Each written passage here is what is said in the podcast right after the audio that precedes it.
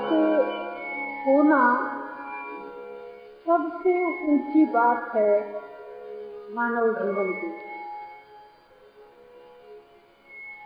मानव जीवन का आरंभ होता है कर्तव्य निष्ठा से। स्थूल स्तर से हम आरंभ करते हैं। जो लोग ऊंचा जीवन पसंद करते हैं वे सब प्रकार से परिवार और समाज के काम आना पसंद करते हैं, और ऐसा मैंने देखा है, कई सज्जनों के साथ ऐसा देखा है कि जो आरंभ से ही अपने व्यक्तिगत सुख के प्रति ज़्यादा आकर्षित नहीं थे, परिवार को सुख कैसे मिले, समाज का हित कैसे हो, पड़ोसी को अगर कोई ज़रूरत है तो अपनी सुख सुविधा को बांट सकें, ऐसा स्वभाव जिनका था वे आगे चलकर के बहुत सहज भाव से संत के संपर्क में आने पर जल्दी कई सीढ़ियां पार कर गए। बंधन कम था, खिंचाव कम था, शांति अधिक थी, कोमलता अधिक थी, इससे ये बहुत अधिक प्रगति में आ गए, ऐसा मैंने महसूस किया, देखा। उदाहरण है केवल कि सचमुच ना मुझे संसार से कुछ चाहिए अपने लिए, ना अपनी स्वाधीनता के आनंद में अकेले रहना है, तो संसार का सुख भोग और मोक्ष की स्वाधीनता ये सब कुछ उस परम प्रेमास्पद परमात्मा पर न्योछावर करने वाले वीर भी हुए हैं। बड़ी महिमा है उनकी, भक्तों की। सामान्य दृष्टि से ईश्वर विश्वासी भक्ति पंथ को आसान बताते हैं। आसान को इसलिए लगता होगा कि विश्वासी स्वभाव है उनका, कोमल चित्त है उनका, तो परमात्मा को अपना मान लेने में उन्हें कठिनाई नहीं होती होगी, इसलिए उनको लगता होगा कि सहज है। लेकिन जैसे महाराज जी ने अभी बताया कि जो किसी भी वस्तु पर अपना अधिकार मानता है, जो अकिंचन नहीं हो गया वो भक्त नहीं हो सकता, जो अचाह नहीं हो गया वो भक्त नहीं हो सकता। तो अकिंचन हो जाना अर्थात ममता रहित हो जाना, मेरा करके इस सारी सृष्टि में कुछ भी नहीं है, मेरा कुछ नहीं है, इस बात को सच्चाई से अपने लिए मान लेना, ये तो दोनों ही पंथों के साधकों के लिए अनिवार्य है। चाहे भक्ति पंथ के साधक बनो, चाहे ज्ञान पंथ के साधक बनो, जिसको अनुत्पन्न अविनाशी जीवन चाहिए उसको उत्पत्ति विनाश युक्त की ममता और कामना को छोड़ना ही पड़ेगा। ठीक है जी? तो निज स्वरूप से अभिन्न होना चाहते हैं कि नित्य तत्व से नित्य योग चाहते हैं, आपकी मांग में क्या है, आपके लक्ष्य में क्या है, कौन सा शब्द उसके लिए आपने पसंद किया, ये तो आपकी अपनी बनावट की बात है। तो किसी ने उसे नित्य तत्व कहा, किसी ने उसे परम तत्व कहा, किसी ने उसको निज स्वरूप कहा, और किसी ने उसे भगवान कहा, परमात्मा कहा, और उनके भी अनेकों नाम और रूप हैं। अलग अलग साधकों ने अलग अलग ढंग से परमात्मा को माना। किसी ने उनको साकार माना, किसी ने उनको निराकार माना, और साकार में भी बहुत से नाम और बहुत से रूप माना। इन सारी बातों के होते हुए भी आप देखिए कि चाहे साकार उपासक बनो, चाहे निराकार के उपासक बनो, चाहे साकार में भी किसी रूप को पसंद करने वाले भक्त बनो, इन सब बातों से कोई अंतर नहीं आता। अगर उत्पत्ति विनाश युक्त कोई भी वस्तु अपने को चाहिए और किसी भी वस्तु में अपनी ममता है, तो जिसको बनने बिगड़ने वाला संसार चाहिए, उसको कभी न मिटने वाले परमात्मा में अपनी भक्ति नहीं जम पाएगी। और जितने भी ईश्वर विश्वासी साधक हैं, अपने में भगवत भक्ति को बढ़ाना पसंद करते हैं, उनके जीवन में कहाँ कहाँ रुकावट आ रही है, इस पर उनकी दृष्टि पड़ जाए तो अच्छी बात है। संभाल लेंगे अपने को, अपने ही को तो संभालना है, और अपने ही द्वारा रास्ते की बाधाओं को दूर करने में हम लोगों को अपने ही अपने से पुरुषार्थ करना पड़ेगा।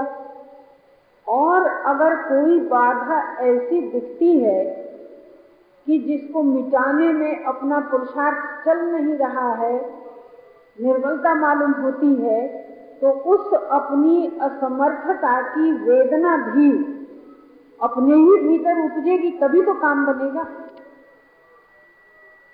तो कहाँ तक अपना वश चलता है उतना चला लेना है, और कहाँ से असमर्थता आरंभ हो गई तो उस घोर असमर्थता के पॉइंट पर पहुंच जाना मुझे साधक मात्र के लिए बहुत ही शुभ मालूम होता है।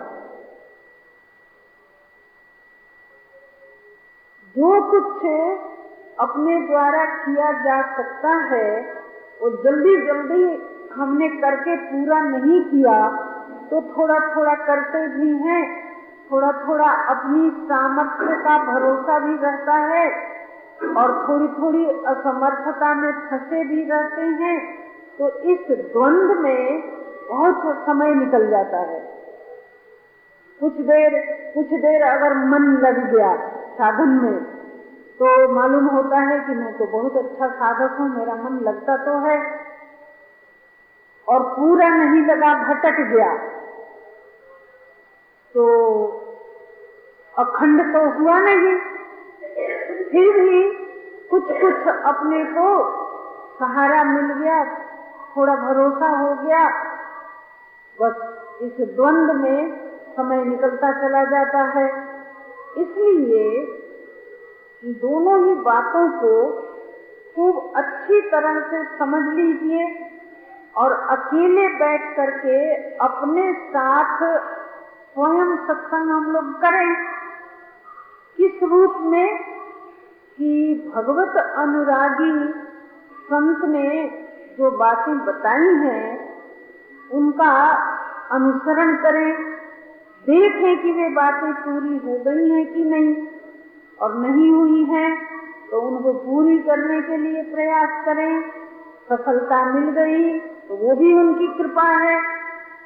विचार का पक्ष उन्होंने जीवन में दिया तो ये भी उनकी कृपालुता है। आस्था श्रद्धा का तत्व उन्होंने मुझे दिया है तो ये भी उनकी कृपालुता है। तो सफलता मिल गई तो ये भी उनकी कृपालुता है, अभिमान की कोई बात नहीं है। और सफलता नहीं मिली तो भीतर से एक बहुत गहरी अंतर्वेदना आरंभ हो जानी चाहिए। आपने पहले भी सुना होगा और अब भी सुन रहे हैं, श्री स्वामी जी महाराज के साहित्य में पढ़ा होगा, अन्य भगवत अनुरागी संत और भक्तों की वाणी में भी पढ़ा होगा, सुना होगा कि उस नित्य तत्व से अभिन्न होने के लिए परम प्रेमास्पद प्रभु से उनके प्रेम रस से अभिन्न होने के लिए परम व्याकुलता, ये आखिरी बात है। अपने द्वारा करने के लायक कुछ बाकी रहा नहीं और उनसे अभिन्न हुए बिना अब वियोग सहन होता नहीं, दूरी और भिन्नता सही जाती नहीं। तो दूरी सही नहीं जाती और कुछ करने से, अपने द्वारा करके ये बात पूरी हुई नहीं, तो करना कुछ शेष रहा नहीं और मिले बिना रहा नहीं जाता। तो ऐसी घड़ी जल्दी से जल्दी हमारे आपके जीवन में आ जाए, इस पर मैं ध्यान देना चाहती हूँ, अपने लिए भी और आपके लिए भी। नहीं तो और कोई कारण नहीं है कि दूरी बनी रह जाए।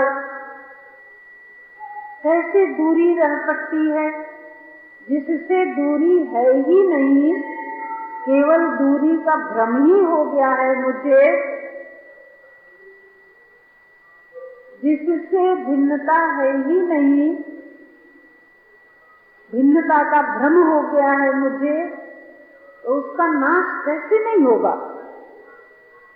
कल की चर्चा में जैसे बात आई कि अत्यंत रहस्यमय और बहुत छिपे हुए लगते हैं भगवान।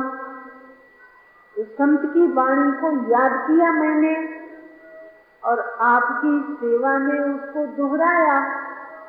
महाराज जी ने कहा था कि वो कहाँ छिपेंगे भाई, इतने छोटे से हैं जो कहीं छिप जाएंगे, और उनसे बड़ा और क्या है कि जिसमें वे छिप जाएंगे।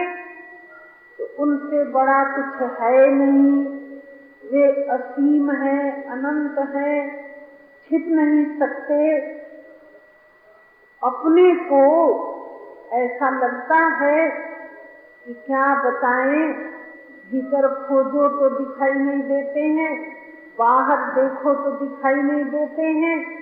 क्या होता है, बाहर देखो तो विविध रूप संसार दिखाई देता है और आंखें बंद कर लो तो भीतर अंधकार हो जाता है। कहाँ है परमात्मा, ऐसा लगता है अपने को। तो ये जड़ता का प्रभाव है।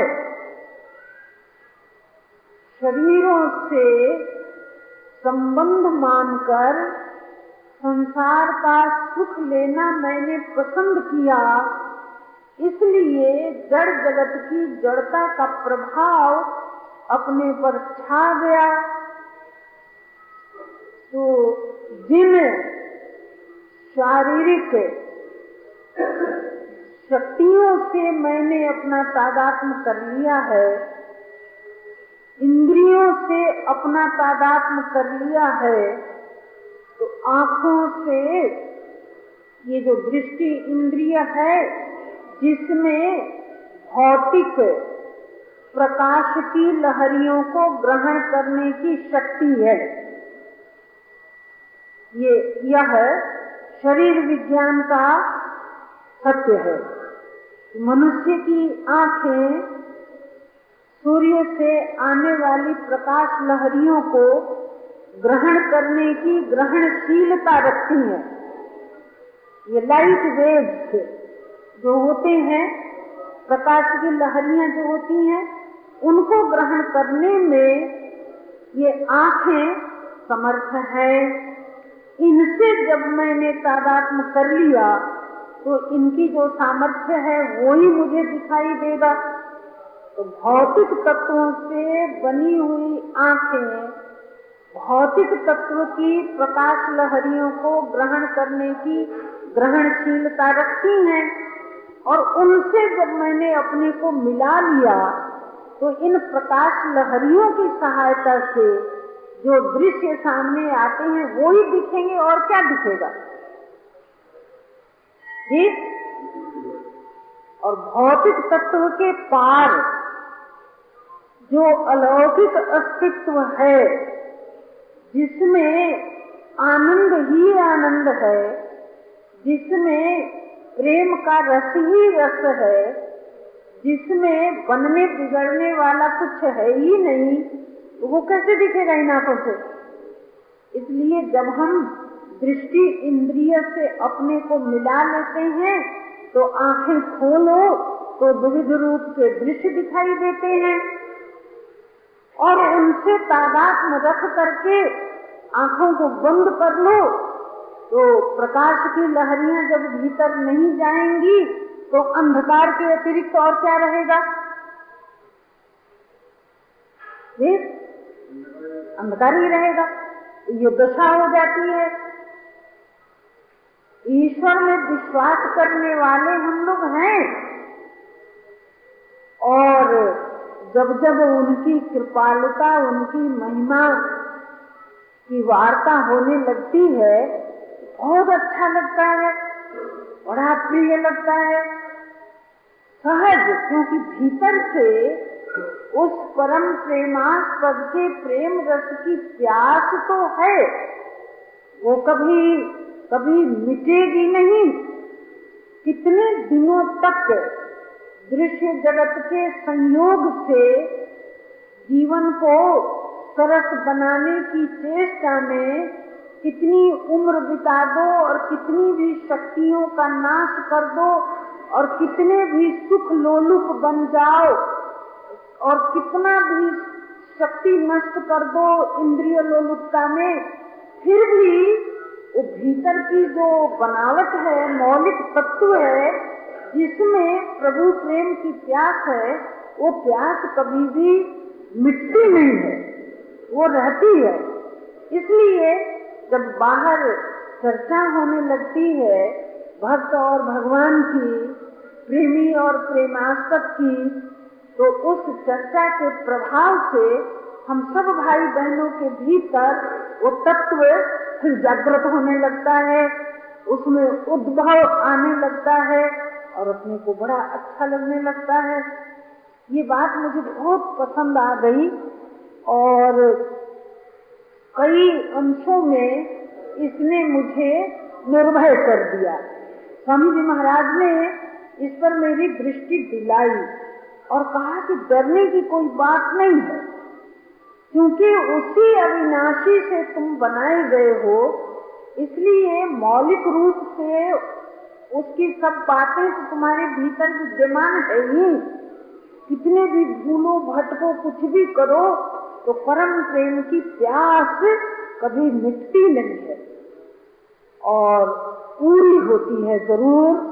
जब जब बाहर की ओर देखना बंद कर लोगे, जब उत्पत्ति और विनाश युक्त को अपने लिए ना पसंद कर दोगे, तो अनुपन्न अविनाशी की विद्यमानता का आनंद तुमको आ जाएगा, प्रत्यक्ष हो जाएगा।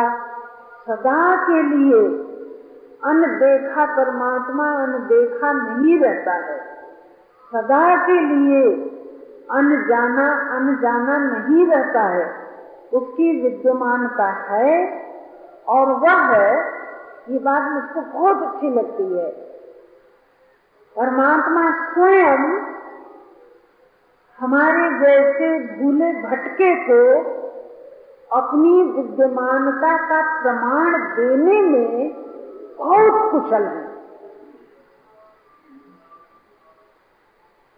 कभी कभी ऐसा अच्छा लगता है कि कितनी बढ़िया बात है,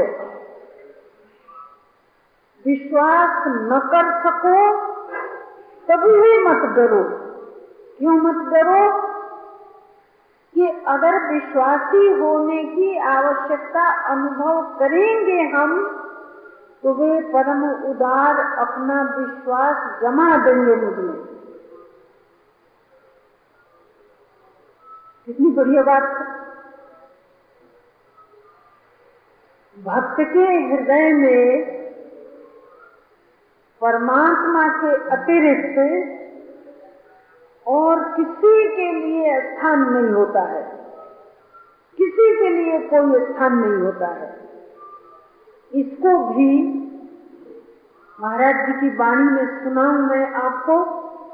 बात होने लगी तो कहने लगे कि भाई देखो, वे बड़े प्रेमी हैं, प्रेम करना जानते हैं, प्रेम स्वरूप ही है,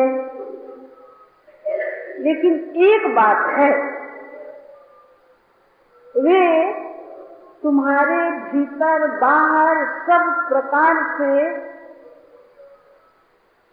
भरपूर हो करके तुम्हें जता देंगे, बता देंगे, और तुम्हारे आपे को, ये जो अपना एक आपा होता है जिसका अपने को आभास होता है कि मैं हूँ, इसको भी वे प्रेम के धातु में परिवर्तित करके अपने में मिला लेंगे। इन सब बातों में वे बड़े कुशल हैं, लेकिन एक बात जरूर है, अगर उनके अतिरिक्त इस संसार का एक छोटा से छोटा पदार्थ भी तुमको पसंद है, तुम्हारे पास है कि नहीं है, गोली मारो, कुछ परवाह नहीं। होगा कि नहीं होगा ये तो विधान जन है, देगा तब ना तुम्हारे हाथ में बांधोगे, नहीं देगा तो क्या करोगे, ये तो वैधानिक बात है। वस्तु का मिलना न मिलना ये तो विधान की बात है, तो है कि नहीं है तो कुछ परवाह नहीं है। लेकिन अगर किसी छोटे से छोटे पदार्थ के लिए भी गुंजाइश है तुम्हारे भीतर, पसंदगी है उसके लिए, तो उनको आना अच्छा नहीं लगता। वो तुम्हारे भीतर पूरा अपने लिए खाली स्थान चाहते हैं, पूरा रिक्त करो अपने को, कुछ मत रखो उसमें। और मैं क्या बताऊं, संत की करुणा, जितना ही मेरे भीतर अविश्वास, उतनी ही उनकी करुणा उमड़ती। जितना ही मैं एक अपने पुरुषार्थ का अहम लेकर बैठूं और उसमें मेरी कोई बनावटी बात नहीं थी, मुझको ऐसा ही लगता था कि स्वामी जी महाराज बार बार कह रहे हैं कि देवकी जी तुम एक बार कह दो कि हे प्रभु मैं तेरा, तो हे प्रभु मैं तेरी शरण हूँ, हे प्रभु मैं तेरी शरण हूँ। इस बात को महाराज जी ने मुझसे बहुत बार कहलवाना चाहा, और मैं अपने स्वाभिमान में ऐसी हुई। तो मेरे भीतर ऐसा लगे कि भाई मैं अपनी ओर से कहती रहूंगी कि हे प्रभु मैं तेरी, हे प्रभु मैं तेरी, और उन्होंने नहीं सुना, मुझको पसंद नहीं किया, तो इस बेबसी को कौन बर्दाश्त करे। इसलिए मैं जल्दी से कहती ही नहीं, भीतर भीतर संदेह रखो और ऊपर ऊपर कहते रहो, ये बात मुझसे सहन नहीं होती थी, एकदम नहीं सह सकती थी मैं। ऐसा कैसे? तो महाराज जी से मैंने कहा कि महाराज जी इस प्रकार का वन साइडेड रिलेशन हमको अच्छा नहीं लगता है। ये वन साइडेड रिलेशन हुआ ना भाई, उधर से भी कुछ आश्वासन मिले। जब मैं जाऊं कहने के लिए हे प्रभु मैं तेरी, तो वो कहे कि हाँ भाई मैंने सुन लिया गपशप नहीं कर रही हूँ, मैं आपका दिल बहलाव नहीं कर रही हूँ, बिल्कुल सच्ची बात निवेदन कर रही हूँ। मेरे भीतर ऐसी ही दुविधा थी कि भाई मैं कहूँ और वे मान लें तो इससे अच्छी और कोई बात हो ही नहीं सकती है।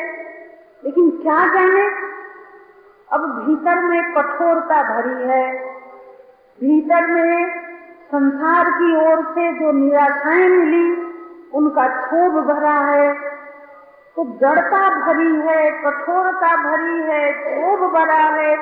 उसमें वो अत्यंत कोमल, नवनीत से भी अधिक कोमल परमात्मा की कोमलता का आभास कहाँ से हो। तो मुझको कुछ पता ही नहीं था कि वे कितने कोमल हैं और हम लोगों के प्रति कितनी कोमलता का भाव रखते हैं, कितना उनके दिल में भटके हुए मनुष्य को, दुख में फंसे हुए मनुष्य को आनंदमय जीवन देने की उत्सुकता है, तत्परता है। इसका तो हमको कुछ पता ही नहीं था, तो मैं क्या जानूं। तो मैंने 2-4 बार संदेह भी किया और फिर अंत में मुख खोल करके ऐसी कठोर बात का वर्णन भी किया कि महाराज ये एक तरफा संबंध मुझको जचता नहीं है। तो ऐसे अधीर हो गए स्वामी जी महाराज, इतना इतना व्यथित हो गए, भीतर से एकदम से करुणा उमड़ पड़ी उनके और कहने लगे कि ऐसी बात नहीं है देवकी जी, ऐसी बात मत कहो, ऐसी बात मत कहो। और कितना उनका विश्वास अपने प्रेमास्पद के प्रति, कितना उनको प्रत्यक्ष अनुभव था परम मित्र की मित्रता का, कोमलता का, करुणा का, कि एकदम से हृदय थाम करके, मुट्ठी बांध करके अपने को संभालने लग जाते मेरी कठोरता की वाणी को सुन के। और कभी कभी कहते हैं कि हाय ऐसे कठोर वचन सुन सकता हूँ मैं। देवकी जी अगर कोई प्रेमी हृदय होता तो हृदय फट जाता है ऐसी कठोरता की बात सुन करके। फिर अपने को संभाल संभोल करके और उन्होंने मुझे बताया, कहा नहीं नहीं नहीं ऐसी बात नहीं है। अरे लाली वे तो जानते ही हैं कि तुम उनकी अपनी हो, तुम भूल गई हो, इसलिए मेरे कहने से तुम मान लो। तो पल्ला तो उन्हीं का भारी निकला भाई, अब क्या करें। वो तो जानते ही हैं, जितने हम यहाँ बैठे हैं अथवा यहाँ नहीं भी बैठे हैं, दुनिया में कहीं भी हैं, तो वे सबके लिए जानते ही हैं कि वे उनके अपने हैं। तो उनकी तो पक्की जानकारी है, उन्होंने अपने से ही रच रच के बनाया हम लोगों को। विस्मृति का दोष उनमें नहीं है, अनंत माधुर्यवान हैं वे। अपने प्रेम के साम्राज्य से वो हमें निकाल ही नहीं सकते। अनंत माधुर्यवान होने का अर्थ ये है कि अपने प्रेम के साम्राज्य में से वे निकाल ही नहीं सकते। तो भूल तो केवल मेरी है कि जड़ धातु से रचित शरीर और संसार से अपना लगाव बना करके जड़ता, कठोरता, नीरसता मैंने भीतर भर लिया और अब उनकी करुणा, उनकी कोमलता का दर्शन ही नहीं हो रहा है, अविश्वास बन रहा है। विश्वास करती हूँ हार करके, तो उसमें बुद्धि अपना जोर लगा करके संदेह पैदा कर देती है। ऐसी हालत में भी संत की करुणा, प्रभु की कृपालता साथ देती है। और उस समय ये सब अनमोल वचन मुझे सुनने को मिले, जिनसे कि विश्वास बढ़ गया, संदेह मिट गया। वो क्या है कि भाई उनको तो याद है, वे नहीं भूलते हैं, स्मृति का दोष उनमें है ही नहीं है। वे तो जानते ही हैं कि हम सब उनके अपने हैं, अपनी ओर से अपने को मान लेना है। तो ये एक तरफा संबंध नहीं है।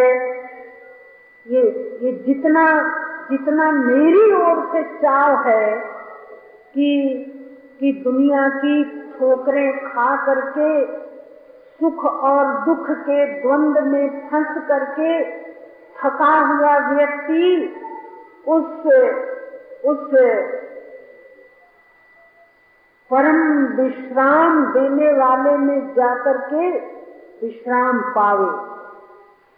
तो यह जो मेरी आवश्यकता हुई, इसमें मेरा प्रयास बहुत थोड़ा है, बहुत दुर्बल है और संदेहास्पद है।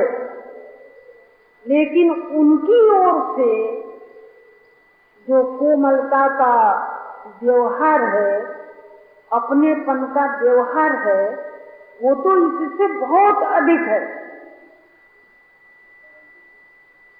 यह बात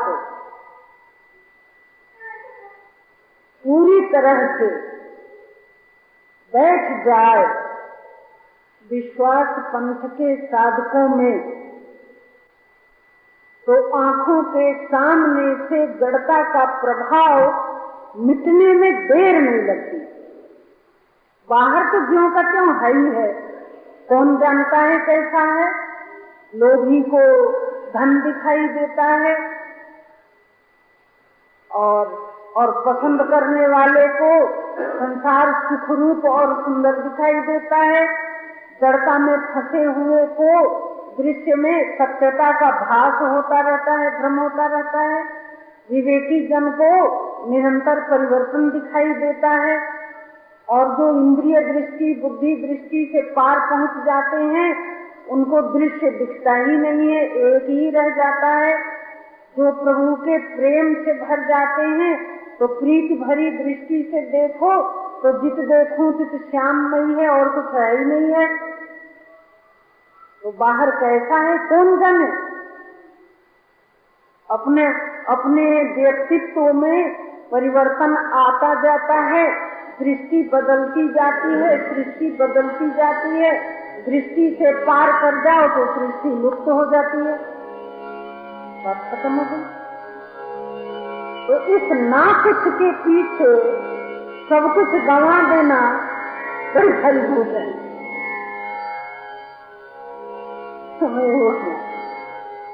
इस भूल को मिटाना ही इस वर्तमान का पुरुषार्थ है। अब शांत हो जाओ।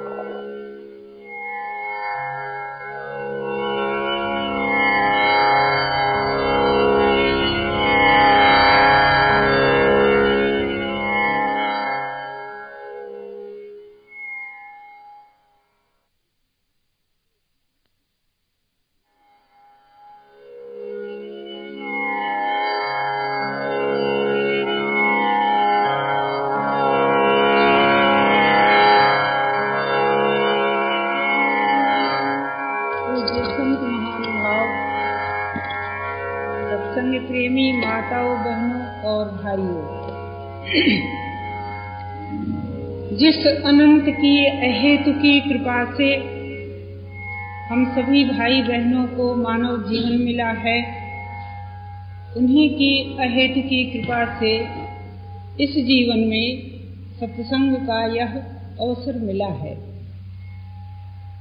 स्वामी जी महाराज ने सत्संग को मानव जीवन का स्वधर्म बताया। सत्संग हमारा स्वधर्म है।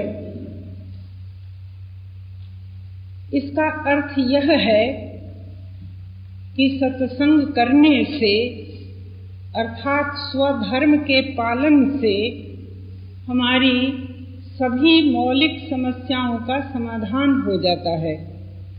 स्वधर्म पालन से मौलिक समस्याएं क्या हैं?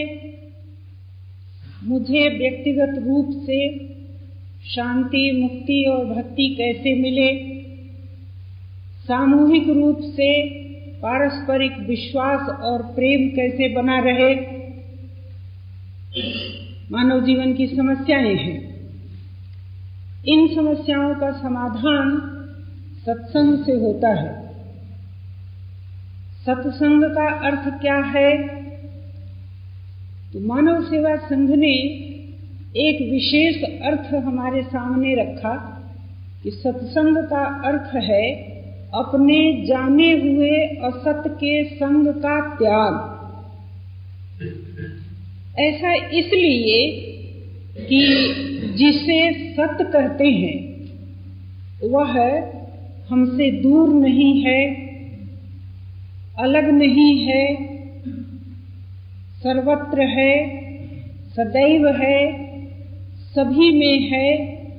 सत्य की सत्ता के बिना हम लोगों में से किसी की भी अपनी कोई हस्ती नहीं है। तो जो सत्य नित्य निरंतर सभी में विद्यमान है उसका संग करेंगे क्या? उसके संग के बिना तो एक क्षण की भी जिंदगी नहीं है। तो उसके संग में तो हम हैं, परंतु अपने जाने हुए असत्य के संग के कारण सत्य की विद्यमानता का आनंद हमें नहीं आता। अपने जाने हुए असत्य के संग के त्याग से बड़ा भारी उत्थान होता है मानव के जीवन में। बुराई को बुराई जानकर त्याग देना यह मानव जीवन के विकास का सबसे पहला व्रत है, और ऐसा करने में हम सभी लोग सर्वदा स्वाधीन भी हैं। स्वामी जी महाराज ने हमें यह सुझाया और मानव जीवन के विकास के क्रम में क्या क्या बातें हो सकती हैं इस पर जो उन्होंने साहित्य लिखवाए उसमें भी इन बातों का खूब विस्तृत विवेचन करवा दिया है। तो एक जगह पर ऐसा प्रसंग आया है, उन्होंने कहा भी बहुत बार और लिखवाया भी है कि आप अपने ही द्वारा अपने जाने हुए असत को जीवन में रखना पसंद करें। तो एक गुरु की तो कौन कहे, सारे संसार के सब गुरुओं को इकट्ठा कर दिया जाए तो सब मिलकर के आपका उद्धार नहीं कर सकेंगे। और ठीक इसके विपरीत निज ज्ञान के प्रकाश में देखकर यदि आप अपने जाने हुए असत के संग का त्याग कर दें तो दुनिया की बड़ी से बड़ी शक्ति आपके विकास को रोक नहीं सकती है।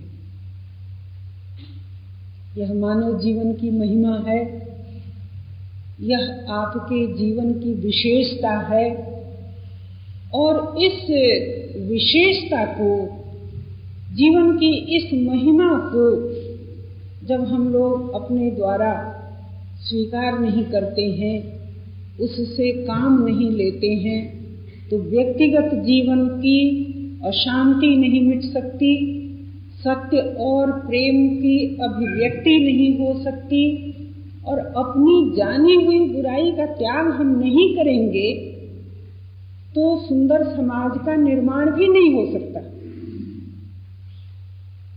बलपूर्वक बुराई को रोकना आंदोलन कहलाता है। महाराज जी ने ऐसा अर्थ लिया है कि हम बलपूर्वक दूसरों को बुराई करने से रोक दें तो ये आंदोलन है। तो बलपूर्वक बुराई को रोकने से आज तक समाज बुराई रहित हो नहीं सका, लेकिन निज विवेक के प्रकाश में देखकर मनुष्य जब स्वयं अपने आप में यह निश्चय कर ले कि मैं मानव हूँ, मैं साधक हूँ, मेरी मांग है, मेरे जीवन की समस्याएं हैं, उनको मुझे सुलझाना है, तो व्यक्तिगत कल्याण और सुंदर समाज के निर्माण में पहला कदम है कि मैं अपने द्वारा यह निर्णय लूं कि कभी भी किसी के साथ किसी प्रकार की बुराई नहीं करूंगा।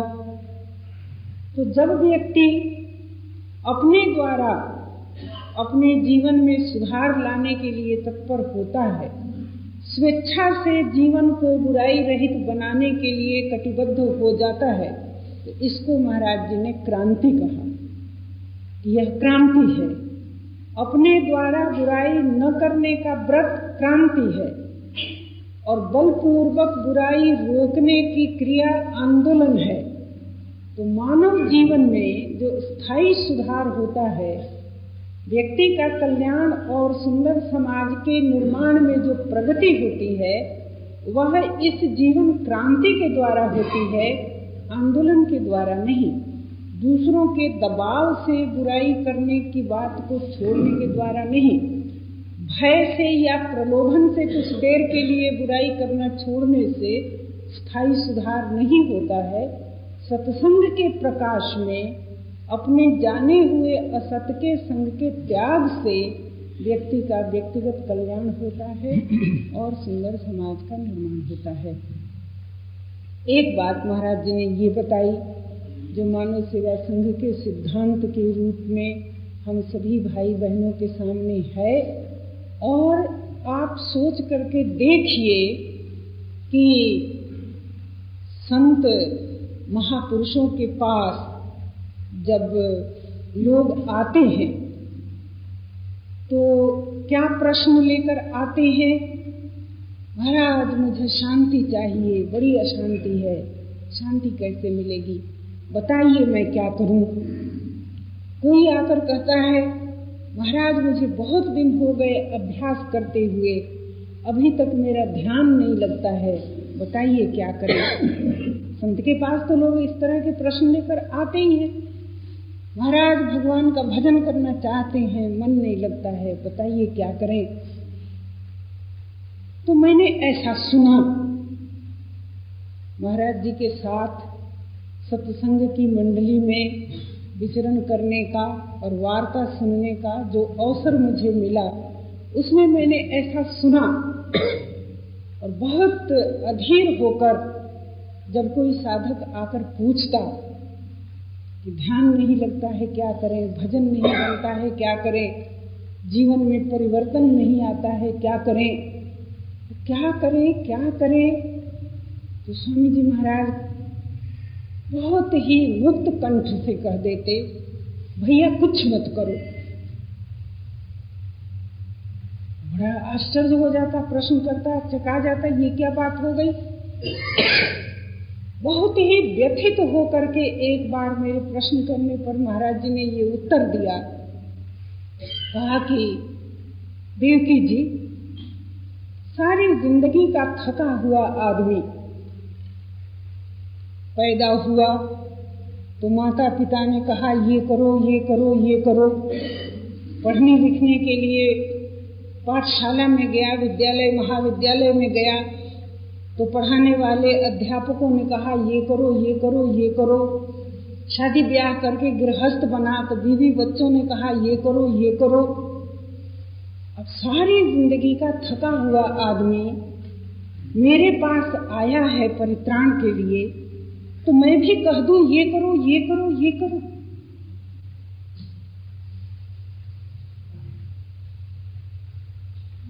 इसलिए मैं कहता हूं कि कुछ मत करो। और ये बात बिल्कुल सत्य है, अपने जाने हुए असत के संग का त्याग मैं न करूं तो किसी उपदेशक का उपदेश मुझको शांति नहीं दे सकता, और अपने जाने हुए असत के संग का त्याग जो है यह कोई क्रिया नहीं है, इसमें श्रम नहीं है, इसमें पराधीनता नहीं है। यह तो केवल मानव जीवन की चेतना में जागृति आने की बात है। तो महाराज जी ने यह सलाह दी और ये बात इतनी सत्य है कि बाद में मैंने जितना ही विवेचन किया इस प्रश्न को लेकर, ये वैज्ञानिक सत्य भी है, ये दार्शनिक सत्य भी है और ये आस्तिकता का सत्य भी है। वैज्ञानिक सत्य क्या है? वैज्ञानिक सत्य यह है कि किसी प्रकार की क्रियाशीलता में शक्ति का ह्रास होता है कि नहीं? चलना शुरू करो, बोलना शुरू करो, चिंतन शुरू करो, लिखना शुरू करो, पढ़ना शुरू करो, खाना शुरू करो, तो शक्ति का ह्रास होता है।